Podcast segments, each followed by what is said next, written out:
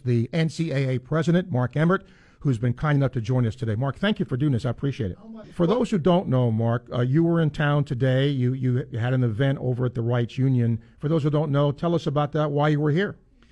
Well, uh, pre-COVID, Steve, I, I made a habit of being on campuses as many times a year as I could, and, and I'm finally now coming out of COVID, finally able to get back around the country. And uh, I, I was down here today. I met with the president and the athletic director. We went through your fantastic new football training facility. That was incredible. And then, and then we did a uh, we did an event at the student union where we uh, we had a session on the nature of name, image, and likeness. It was a particular focus with a group of students, a number of whom are for, former athletes, a few current athletes here at Florida. And uh, we had a really, really good discussion uh, with one of your faculty members. So it couldn't have, couldn't have been better. Really, really great questions from the students, a really uh, good, frank discussion. Just going to ask you about that. What were some of the questions they asked? What was some of the feedback in the discussion like when you did that? Well, look, first of all, I was trying to explain what the state of affairs is right now because it's confused to say the least. We've now got uh, 30 different states with different state laws that uh, overlap in some areas, conflict in others.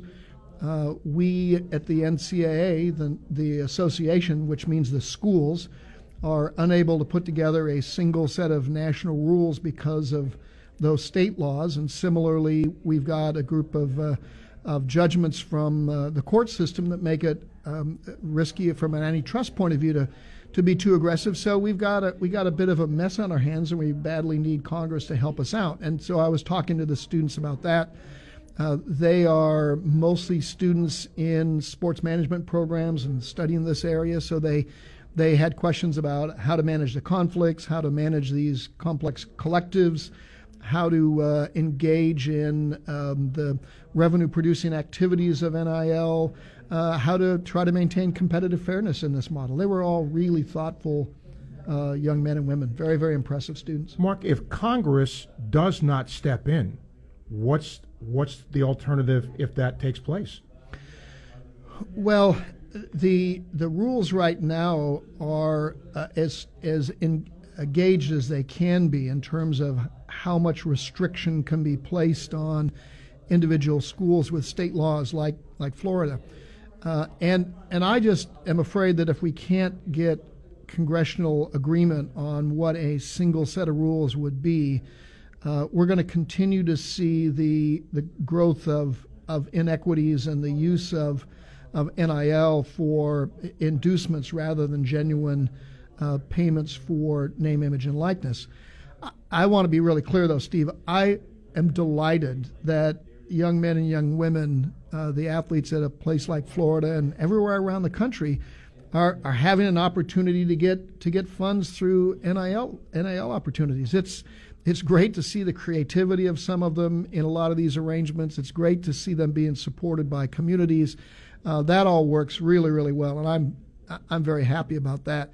But on the other hand, the the system needs some guardrails. It needs some sensible guardrails uh, and absent those, I think it continues to uh, to uh, get engaged in areas where it shouldn't be, which is just outright inducements to bring students to a campus. Let me flip a script here. Where do you see the future of college football going? Expansion. Uh, I mean, the other day, a conference commissioner basically said, uh, "We're pointing over there to go, you know, expand." Where do you see the future of college football? Well, I expect that we'll see more consolidation. Uh, the NCAA, of course, doesn't have anything to do with the configuration of conferences. That's the conference presidents themselves that make those choices. Uh, but I think we'll continue to see some level of consolidation among the the most elite football programs. Uh, the economics lead it that way. Uh, I, I'm not saying that's a good thing. I think it's going to be more competitive among the conferences in, in trying to lure schools away. Uh, it's anything but collegial right now. In fact, you see, as you pointed out, you see comments like that that are pretty blatantly threatening, and and um, we need the conferences, the conference commissioners, the school presidents to to cooperate and be collegial for setting national policies and not be at each other's throats. And we need some of this to calm down. Uh, you, NIL is certainly out there, Mark, but from where you sit as the NCAA president, what are some other issues that are at your forefront that you want to see either changed or uh, you know discussed more? Well, we certainly got to have more sanity around all of the transfer policies right now. So allowing uh, students in the five sports that were previously prohibited football, men's, women's basketball, baseball, softball allowing those athletes to transfer once without penalty makes good sense. And I think it was a wise decision to change that rule, and I'm glad the schools did. Um, but we, when you combine in with that the the NIL environment where uh, some of these collectives are potentially just doing blatant inducements to encourage someone to transfer, it, it makes it makes it very hard for a coach to build a team to to develop a young man or a young woman to uh, to have any sense that they are building a team rather than just collecting a roster. I think that's a fundamental problem that we've got to resolve. I think also we've got to really focus on where we're going with the, the level of and the volume of competition for for college athletes. If you if you look at the the a 12 team CFP playoff, which I support by the way, I think that's a great a great place to be. Uh, the teams that are going to finish that season in the last game, they're going to play a, a lot of football, and these are young men that are still growing and developing. Um, they're students. They've got exams in in December. Figuring out a schedule that gives them enough rest and rehab time and doesn't put them at risk is going to be a big challenge. Um, like any organization, Mark, the NCAA has had its critics. So as you look at the future of the NCAA, what its role is, where do you see that? yeah, we've had our share of critics. That's yeah. that's a very polite thing to say, Steve. yeah, of course we've had our critics. Look, the the association is responsible for for two sometimes contradictory things. Uh, on on the one hand, the NCA, and, and remember that the the rules, all the rules that people, whether they love them or hate them, they're not made by anybody who works for the NCA. Those rules are made by the schools and the association office, my office, brings all those schools together, and they're the ones that sit down, kind of like Congress, for for better and for worse, kind of like Congress. They sit down and they decide on what the rules are. And and and though the national office, uh, we we do two things. One is we run 90 national championships. The most famous, of course, being March Madness, and and that is this wonderful celebration of college sports, right? It's everything we love about college sports. It's it's the best. And then on the other hand, we're also uh, given the task of enforcing the rules that the schools have put in place, and nobody likes that. Everybody hates that because it means you're you're telling somebody they're not playing by the rules and they got to shape up and behave themselves. So. Uh, people in general really love the the championship side of it, and they generally really don't like the enforcement side of it. Uh, I I want uh, in my remaining time as president to to try and sort those two things out so we can place as much emphasis as we possibly can on the championship side, that celebratory side, the component that everybody loves. Uh, that we place as much emphasis as we can on helping uh, our athletes be successful as students uh, and and athletes and keeping them healthy and safety safety excuse me healthy and safe and send them out into the world uh, ready to take on their next challenge. Um, true or false here? You, I mean, look, there's a there's a section of fans that think everybody cheats. It's just a matter of getting caught. The NCAA won't enforce. Are there less people now, Mark, in enforcement than there used to be that, that look and, and try to decide these things? Yeah, no, that's that's not true at all. But what has occurred is you know, as the as the stakes in college sports have risen, um, the the system that was put in place 20, 30, 40 years ago uh, was one for um, mutual collegial agreement that that when someone is accused, a campus is accused of wrongdoing, then the school is a partner in helping find a resolution of that problem, what really happened, what didn't happen, and and then you you had another group called Committee on Infractions, which is sort of a jury, if you will. They look at all the facts and they decide it. That works pretty darn well when people are being collegial and cooperative. It doesn't work very well at all when everybody's at each other's throats. And increasingly, uh, it's probably a societal issue as much as anything. Increasingly, people are at each other's throats, and the uh, the process becomes drug out. It becomes harder. People are less forthcoming with the facts.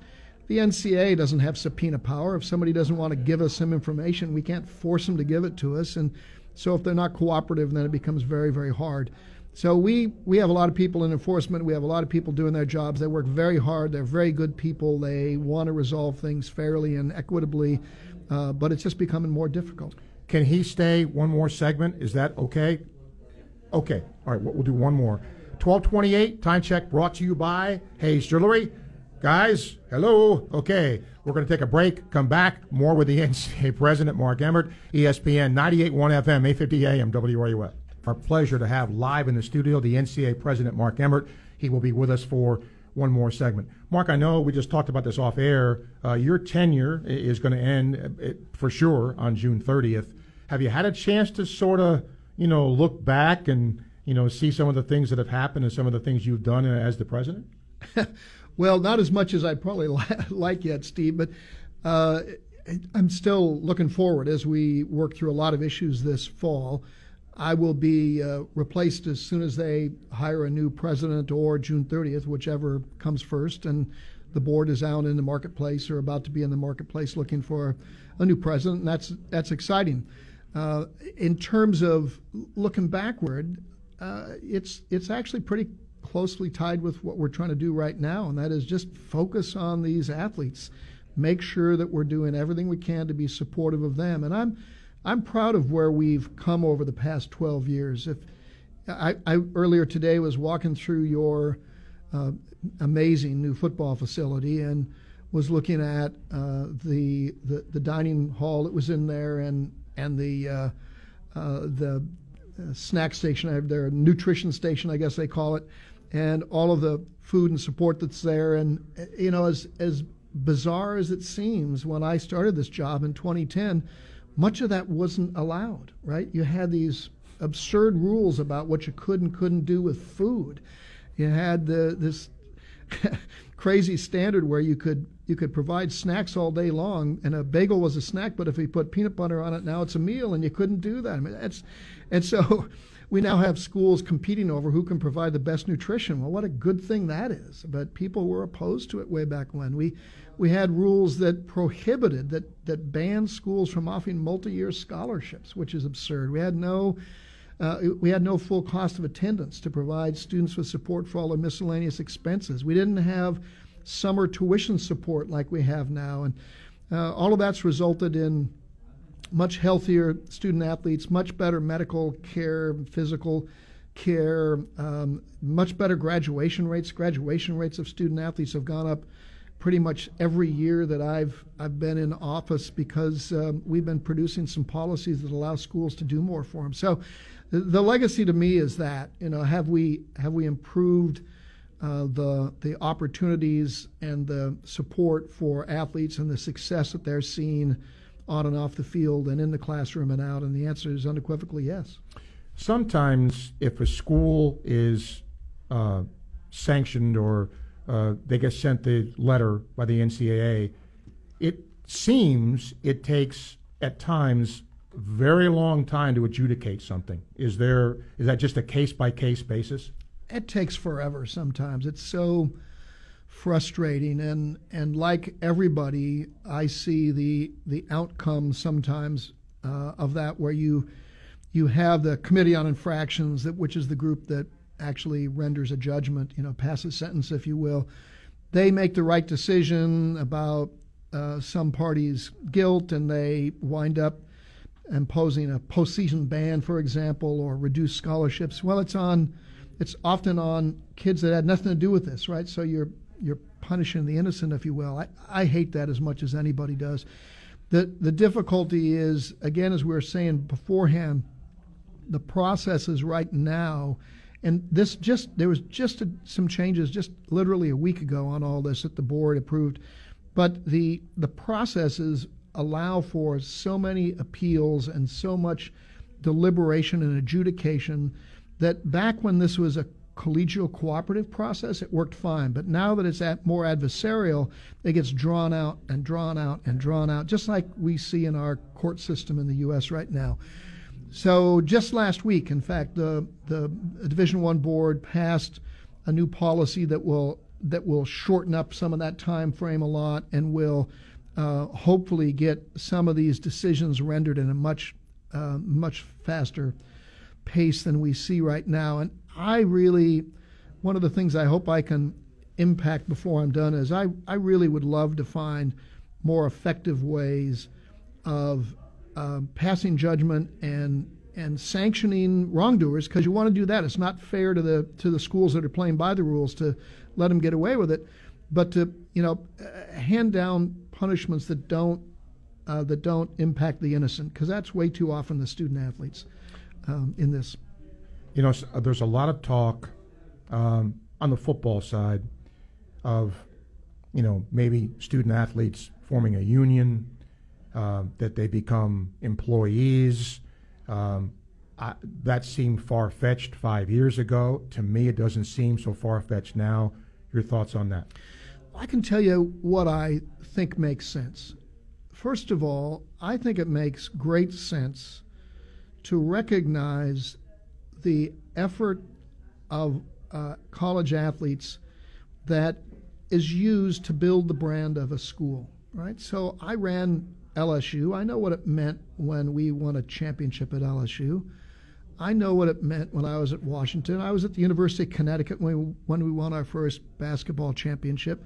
The impact that success has on the school overall is is profound in recruiting students and recruiting professors and you know building the community around the university. That's one of the many reasons that that schools do this, right? It's you know it's not they don't they don't run sports because it's philanthropic. They do it because they think there's some benefit to the athletes and some benefit to the school.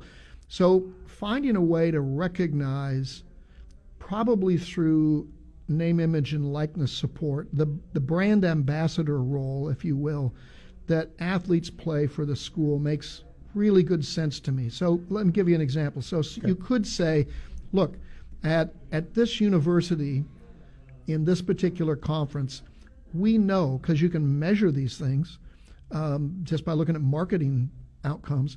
We know that these athletes have, um, over the five years in, uh, on the football team, really, really promoted this school hard. So, what if we said we're going to reward the not make them employees, but reward their name, image, and likeness use that they that they contributed to the school um, just like they were doing a car sponsorship or any other sponsorship deal, and we're going to going to be allowed to give the team. I'm making numbers up here. Uh, sure. Uh, you know, a million dollars. Maybe it's ten. I don't know, but whatever the right number is, and then the school has the ability to spread that among those kids who have been part of that that effort. It's going to vary from campus to campus, vary from program to program. Obviously, some some sports are much more visible than others, and but you could do that. I think that that I think would be fair. There's a lot of complexity in it, I know, but that's doable. Turning athletes, college athletes, into employees is an inherently bad idea. And the reason is because you can't just turn some of them into employees. They have to all be employees. It's not about which ones make money, it's about employment law. So if the football team's an employee, so's the golf team. And, and you wind up having to have employment policies state level employment policies or federal level employment policies that govern all of sport then. So you don't recruit kids, you hire them. You don't you don't take you know you don't cut them, you you fire them if they don't perform. Uh, Title IX doesn't apply anymore because Title IX is about education. If they're employees, they're not edu- you know they're not students now; they're employees. So Title IX doesn't apply. There's a whole host of reasons why it doesn't make sense and then having them being unionized, well, you got some union states and you got some right to work states, and some are private, would be private employees, some would be state employees. It, it, it just is unworkable. But that doesn't mean there's not an economic interest that they have. It's been a pleasure to have you here. I hope you enjoyed your stay. Very, very much so. Hope today was good uh, in, in doing the NIL talk. So thank you very much, and thank you for taking the time. Good to be with you. That good. is the NCAA President Mark Emmert.